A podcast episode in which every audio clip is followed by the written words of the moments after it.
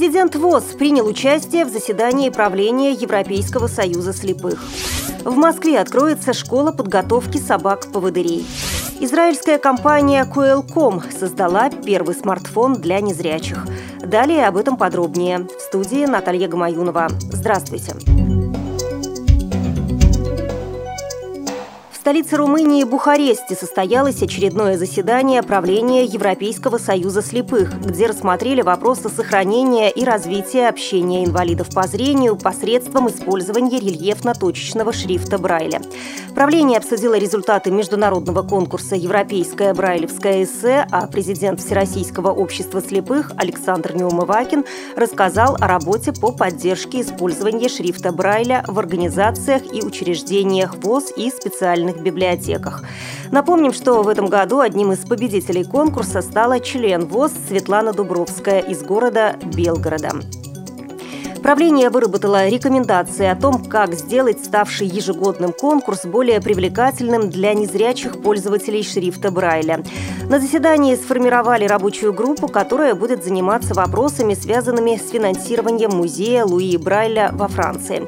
В ее состав вошли президент ВОЗ Александр Неумывакин, а также члены правления, представляющие Великобританию и Финляндию. В рамках рабочих встреч президент ВОЗ провел переговоры с министром труда и социального развития Румынии, президентами румынского и албанского общества слепых по широкому кругу вопросов, касающихся развития взаимоотношений с правительствами соответствующих стран. На базе Московского учебно-кинологического центра планируется открыть школу подготовки собак-поводырей. Сейчас животные живут у волонтеров дома, так как центр, несмотря на то, что существует уже 15 лет, до сих пор не имеет собственного помещения. На подготовку собаки уходит около года, и стоимость каждой составляет более 300 тысяч рублей.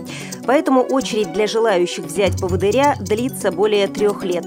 Сегодня собак-поводырей готовят только Центр собаки «Помощники инвалидов» и Республиканская школа восстановления трудоспособности слепых в городе Купавне Московской области. По официальным данным, чтобы обеспечить собаками-поводырями инвалидов по зрению, в нашей стране необходимо в год обучать около тысячи животных.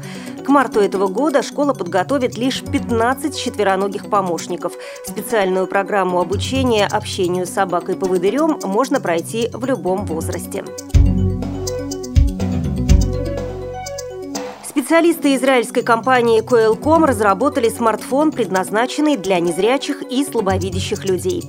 До настоящего времени инвалиды по зрению использовали мобильные устройства, которые надо было дополнять аудиокнигами, MP3-плеерами, эм с голосовой поддержкой, средствами навигации, сканерами и штрих-кодами, чтобы приобщиться к современному миру цифровых технологий. Возможности всех этих устройств теперь объединили в новом устройстве. Смартфон работает на базе процессора Qualcomm Snapdragon. В нем установлена модифицированная операционная система Android – Пользовательский интерфейс смартфона предназначен для работы без визуального контроля, только с помощью вибро и звуковых сигналов. Для начала работы с новой моделью необходимо прикоснуться к любой точке сенсорного экрана и запустить все его сервисы.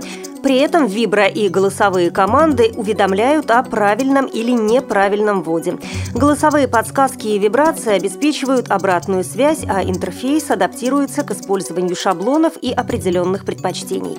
Помимо возможности осуществления телефонных звонков, этот смартфон может озвучивать тексты, распознавать объекты и выходить в социальные сети. Также в новой модели есть различные приложения для развлечений. Кроме того, уже сейчас смартфон можно подключить к удаленной базе данных Центральной библиотеки Израиля для слепых, слабовидящих и инвалидов. В настоящее время новый смартфон тестируется незрячими и слабовидящими пользователями Израиля. В программе принимает участие около 100 человек. Начало продаж смартфона запланировано на ноябрь 2012 года.